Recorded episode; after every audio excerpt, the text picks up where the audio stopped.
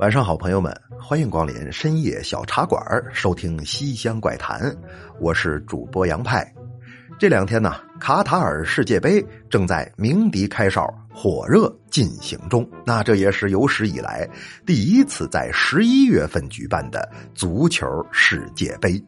跟以往大排档、冰啤酒、花生毛豆看足球相比呢，今年这个世界杯真可谓是史无前例。叫什么叫我穿棉袄，你穿纱，抱着火炉啃西瓜 哈哈。那今天呢，咱们就为大家带来一期深夜小茶馆的特别节目，一块儿吃一吃有关于足球这项运动的惊天大瓜。那说我不看足球，那没关系啊，不管您看不看球，今晚的故事都能让你感受到。什么叫精彩？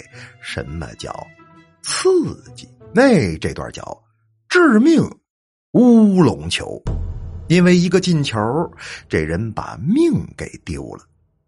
咱们那说话呢？是一九九四年，当时是由美国举办的第十五届世界杯足球赛，总决赛是意大利踢巴西吗？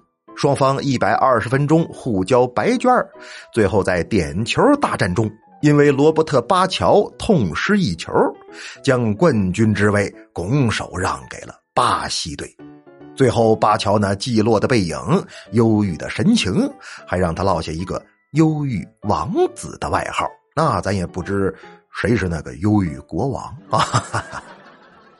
然而，就在这届世界杯上呢，却还发生了一件令人震惊无比的惨案，那就是咱们刚才说的那个致命。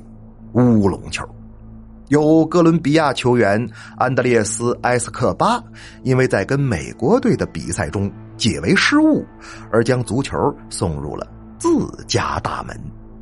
本来只是一个很平常的失误啊，在这个足球比赛当中啊，乌龙球并不罕见。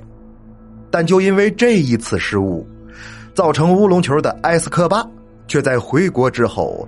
遭到了枪杀，在酒吧门口被人乱枪打死。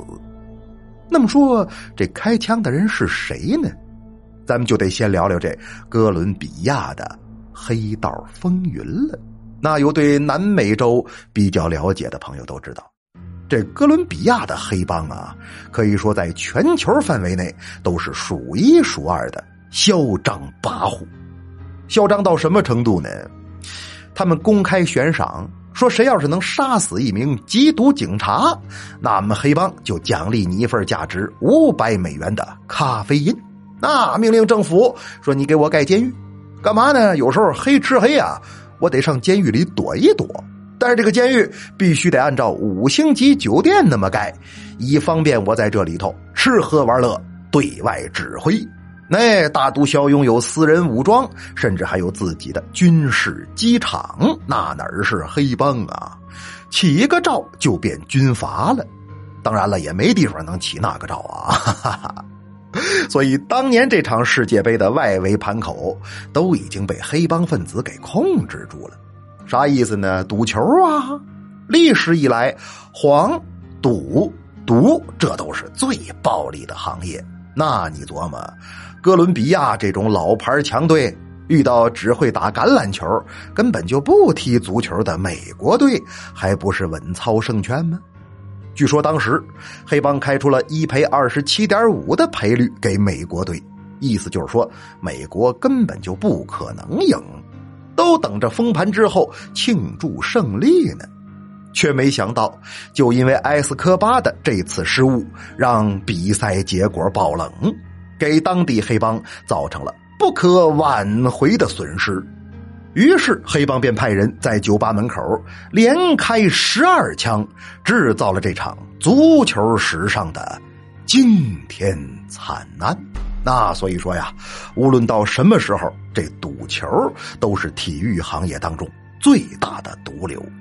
另外呢，一个国家的繁荣稳定，也是各行各业都能够平稳发展的。基本保证。那你像在我国，就不可能会发生这种世界杯上丢个球，回国之后就丢命的事儿。为什么呢？因为国足啊，根本就进不去世界杯啊！哈哈哈当然也别说进不去啊，呃，两千零二年米卢执教的时候啊，还真就进去过一次。当时是韩日世界杯嘛，三战全负，踢完就回来了。那回来之后也害怕呀，怕真有哪个球迷情绪激动在袭击球员啥的。所以那段时间呢，国足球员一般都不敢出门那在家里头憋得难受怎么办呢？这时候孙继海先忍不住了，扣个帽子，戴个墨镜，又挂了个口罩，就上街溜达去了。心说这谁还能认出我来呀？那这时候啊，对面来一女的，画的口红，烫的头发，到这就认出来了。哦呦，你是孙继海吧？吓一跳啊！这都能认出来，你是怎么看出来的？这女的说：“嘘，你看好了。”我是范志毅呀！好了，朋友们，咱们今晚的故事就是这样。听足球故事为热爱加冕，喜马一二三狂欢节遇到卡塔尔世界杯，二者将会碰撞出怎样精彩而又激烈的火花呢？现在打开喜马拉雅 APP，竞猜输赢攒天数，三十一天 VIP 等您拿。我是杨派，咱们下期见。¿Dónde está el dinero, papi? Gimme. Pretty face, ugly gal, can't see me. Mira pretty chicks, let me do my little shimmy.